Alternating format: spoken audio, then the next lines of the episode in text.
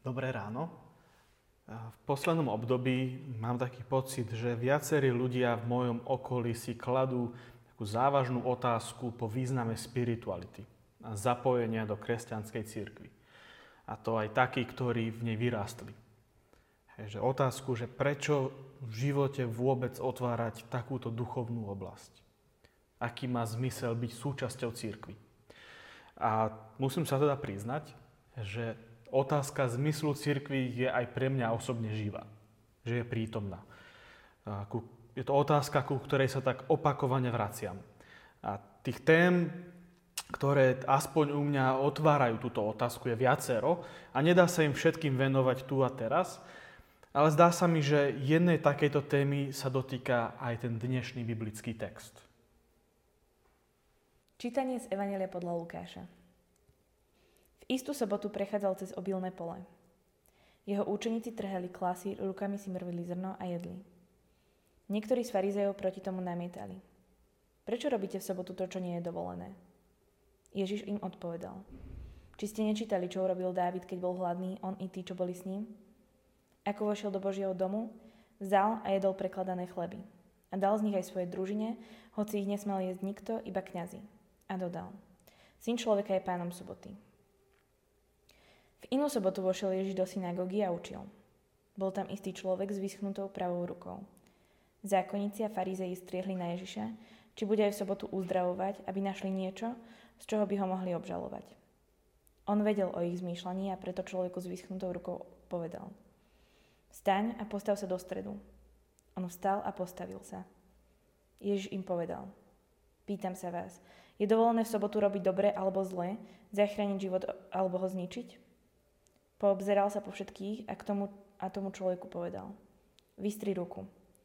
Keď tak urobil, ruka mu uzdravila. Zmocnila sa ich zlosť a radili sa, čo urobiť s Ježišom. Tu vystúpil jeden znalec zákona a skúšal ho. Učiteľ, čo mám robiť, aby som sa stal dedičom väčšného života? Ježiš sa ho opýtal. A čo je napísané v zákone? Ako tam čítaš? On odpovedal. Milovať budeš pána svojho Boha z celého svojho srdca, celou svojou dušou, celou svojou silou a celou svojou myslou a svojho blížneho ako seba samého. Správne si odpovedal, povedal mu Ježiš. Toto rob a budeš žiť.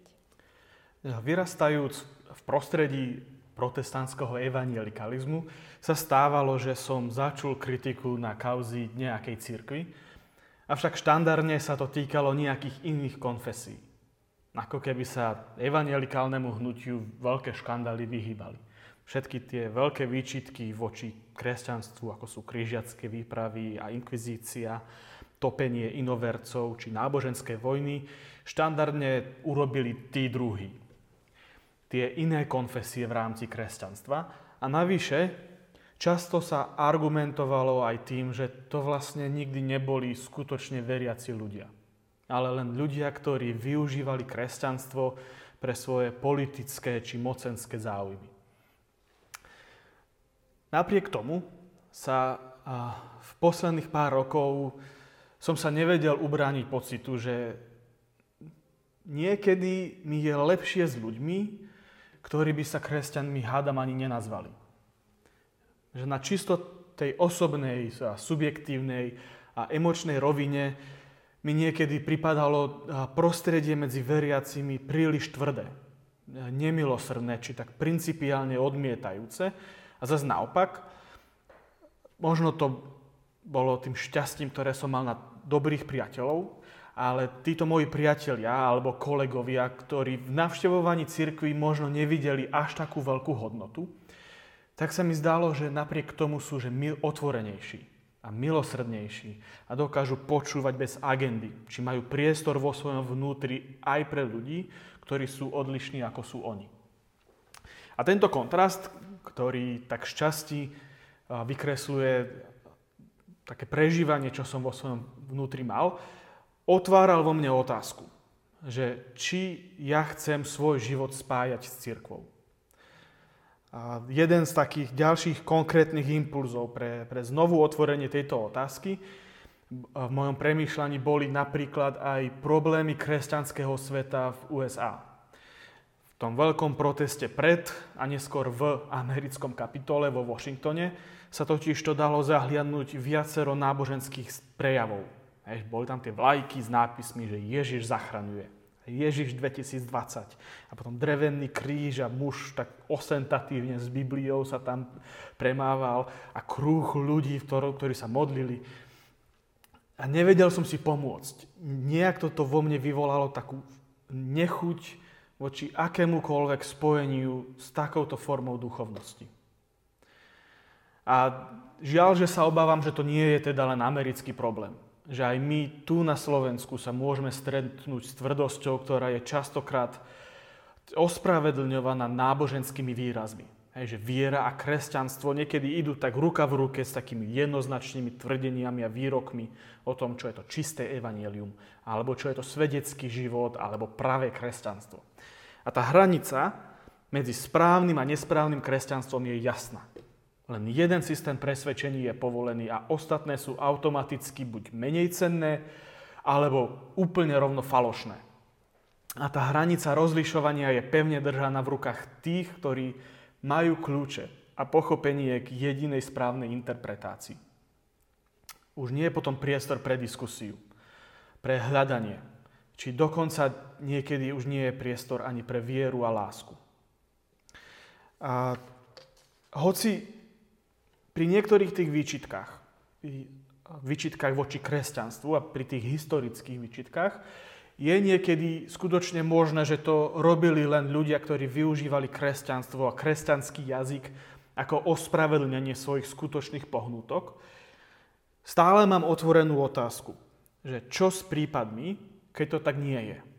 Že ak je to že skutočne zbožný človek, ktorý práve kvôli svojej zbožnosti vo mne vyvoláva nechuť riešiť vo svojom živote otázku po Bohu. Tak sa mi zdá, že v nejakej podobe je tá situácia z dnešného textu podobná tej našej. Že Ježiš v ňom zápasilo priestor na diskusiu, hľadanie a lásku k blížnemu. A touto pasážou sa v Evaníliu dostávame ku takej ďalšej veľkej téme tejto knihy. A, a to je zvláštny vzťah, ktorý Ježiš mal s farizejmi.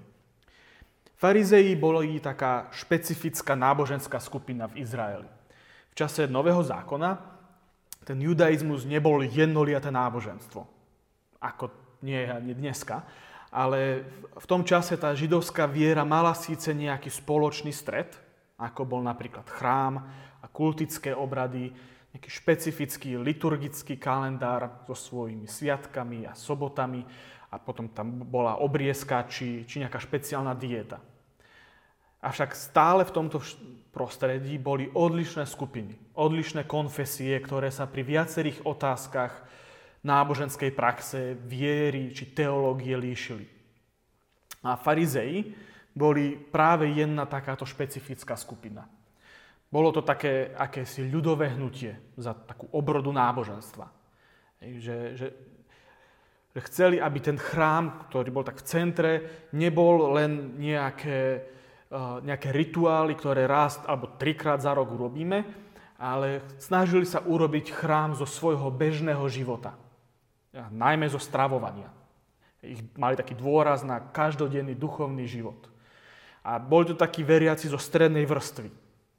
Neboli to tí najchudobnejší, ale zároveň vidíme v tom, tých evaneliách, že Ježiš ich veľmi nestretáva v chráme, či v Jeruzaleme, v takých reálnych pozíciách politickej moci ale stretáva sa s nimi na poliach, v synagógach či v malých mestách. A tak, ako sa to deje aj v tom dnešnom príbehu. Tu sa na úvode no, tejto pasáže píše. V istú sobotu prechádzal cez obilné pole. Jeho učeníci trhali klasy a rukami si mrvili zrno a jedli. Niektorí z farizeov proti tomu namietali. Prečo robíte v sobotu to, čo nie je dovolené? Ten zákaz, na ktorý sa farizei odvolávajú, sa týka špeciálneho svetenia soboty. Také výnimočné správanie, ktoré sa pokladalo za náležité pre špeciálny deň v týždni. Zákaz v sobotu si trhať klasy a mrviť zrno sa nedá priamo nájsť v Možišovom zákone. Mojžišov zákon je súbor viacerých nariadení, ktoré Židia pokladali za tie najdôležitejšie nariadenia pre svoj život a svoju vieru. A v ňom sa niekoľkokrát vyskytuje taký všeobecnejší príkaz, že v sobotu nebudete vykonávať nejakú prácu. Čo teda ale predstavovalo otázku? Hej, lebo však čo to znamená pracovať? Aká je definícia práce?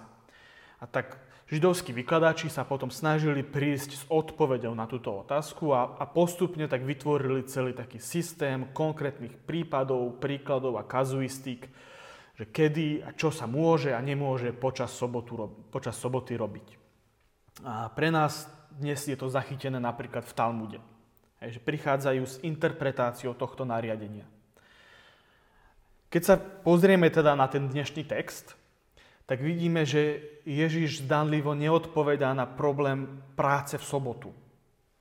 Hovorí, že či ste nečítali, čo urobil Dávid, keď bol hladný? On i tí, čo boli s ním? Ako vošiel do Božieho domu, vzal a jedol predkladané chleby. A dal z nich aj svojej družine, hoci ich nesmel jesť nikto, iba kňazi. Myslím, že z tejto zvláštnej Ježišovej reakcie si môžeme všimnúť také dve veci. Prvú vec, ktorú si môžeme všimnúť, v eh, tom, že sa v argumentácii nepozerá len na otázku soboty. Chleby, ktoré spomína v tomto príbehu, boli posvetné chleby. Boli určené pre špecificky oddelenú skupinu, pre kňazov. A David, tento legendárny židovský král, do nej nepatril. Ježiš teda ide ďalej. V tejto, touto argumentáciou ide ďalej, ako je samotná diskusia o sobote. Sobota bola pokladaná za posvetný deň a príbehom o Dávidovi a o posvetných chleboch Ježiš rozširuje túto otázku. Už to nie je len otázka soboty, ale otázka toho, že čo to znamená termín posvetný. A myslím, že odpoveď na túto otázku je naznačená v tej druhej veci, ktorú si môžeme všimnúť na Ježišovej reakcii. A to je, že v argumentácii sa zastáva hladných učeníkov. Dávid, keď bol hladný, tak si dovolil prestúpiť kultické a náboženské predpisy. A preto aj hladní učeníci si to môžu dovoliť. A tak príde mi, že Ježiš naznačuje, že nasýtenie hladného je vyšší princíp ako správne dodržiavanie nábožensko-kultúrnych predpisov. Ten druhý príbeh sa tiež odohráva v sobotu. Ježiš vojde do synagógy a vyučuje. V tom prvom príbehu teda Ježiš a jeho taký laxný prístup k tej sobote nepríjemne prekvapil. Že si dovolil spraviť niečo takéto. Že spraviť a ešte obhajovať takúto nehanebnosť. Možno preto je teraz pod drobnohľadom. Tí prísediaci farizei tam už sedia a striehnú na toho Ježiša. Lebo ak znova urobí niečo proti sobote, tak to nebude len nejaké jednorazové zlyhanie. Len nejaké zaváhanie, zakolísanie vo viere. Bude to jasným signálom jeho heretickosti. Základ, na ktorom by ho mohli odmietnúť. A na to nastavenie podozrievania zo zlých motivácií Ježiš reaguje otázkou. Pýtam sa vás, je dovolené v sobotu robiť dobre alebo zle? Zachrániť život alebo ho zničiť? Opäť raz posúva túto diskusiu o sobote na inú úroveň. A to nejakom, tak sa mi zdá, že veľmi podobnú ako v tom prvom príbehu. Jednak obsah soboty je dôležitejší ako jej forma. Ježiš tu pomenúva princíp, ktorý neskôr potom spomenie vo svojom liste aj apoštol Jakub. Že kto vie dobre robiť a nerobí, má hriech. Otázkou, ktorú Ježiš kladie, naznačuje, že aj rozhodnutie nepomôcť je rozhodnutie. Niekedy totiž v tom, keď človek nerobí nič, sa práve najviac môže prejaviť jeho sebastrednosť a sebecká túžba po pohodlí. A táto situácia predstavuje výzvu na to, že akým spôsobom naplníme sobotu. Alebo ako sa naozaj svetí sobota. Alebo keď to trochu prenesieme, tak otázka znie, že akým obsahom naplníme naše náboženské obrady a duchovné disciplíny. A aký je ich zmysel.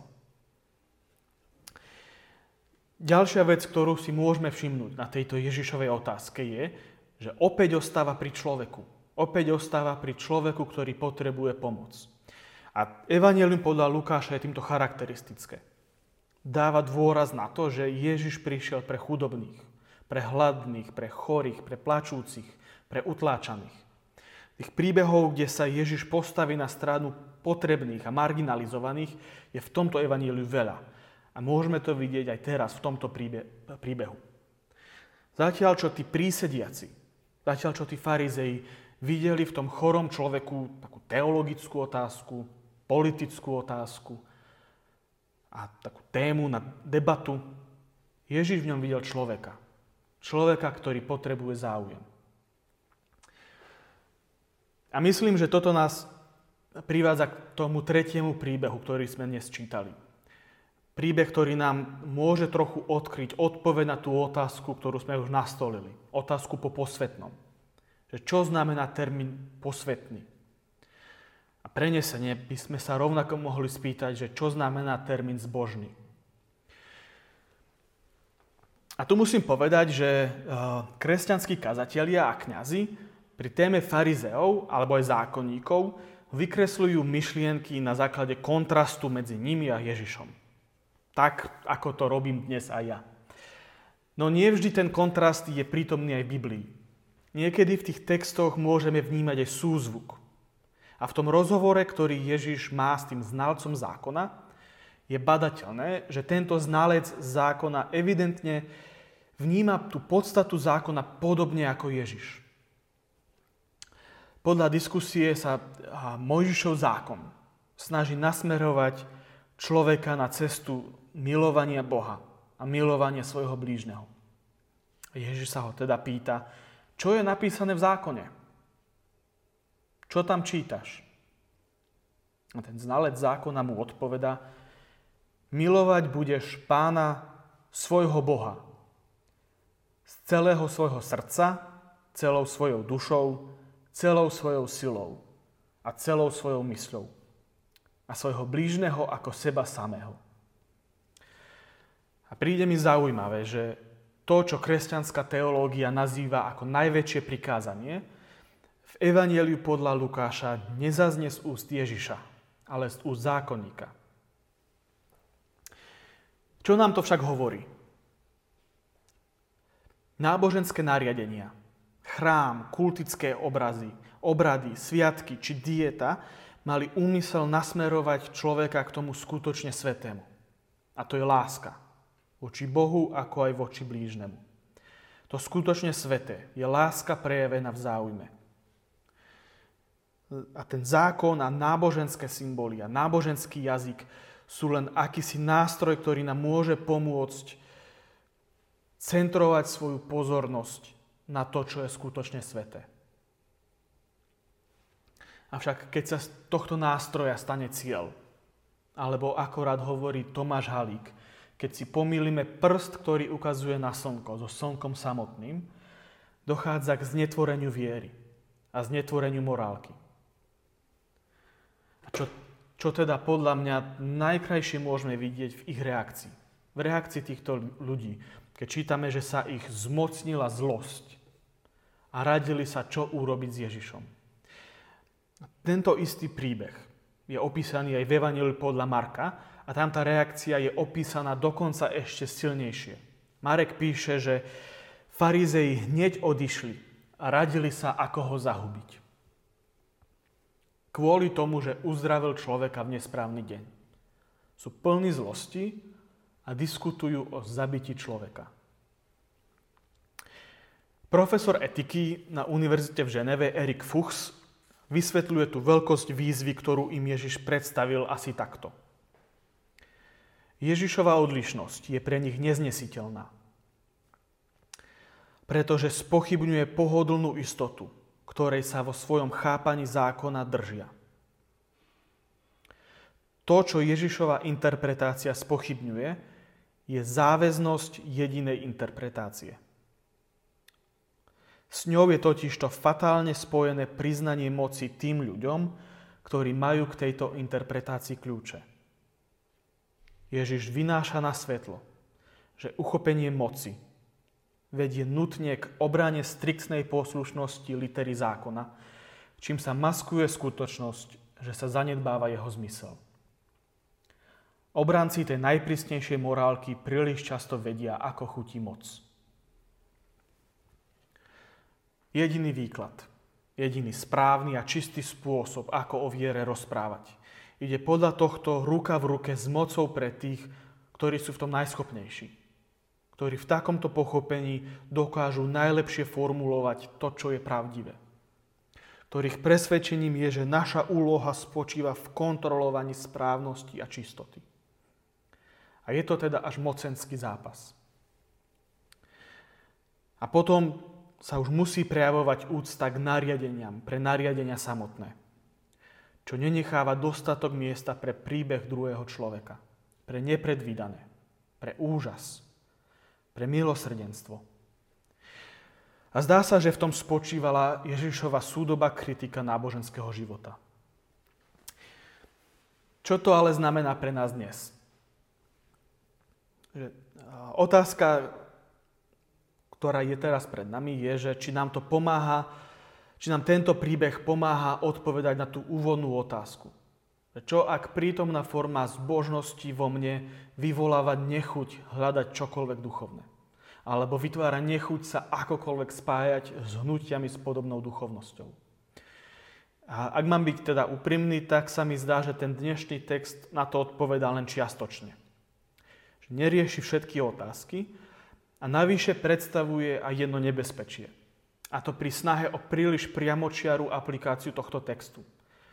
Hrozí totiž to, že by sme mohli povedať, že no, my chceme byť tým milosrdní a našou úlohou je teda zápasiť proti tým zlým farizeom, ktorých sme v našom okolí či spoločnosti rozpoznali. Čo je teda niekedy veľké pokušenie. Obzvlášť pre tých z nás, ktorí majú s církvou či s inými hnutiami aj emočne negatívnu skúsenosť.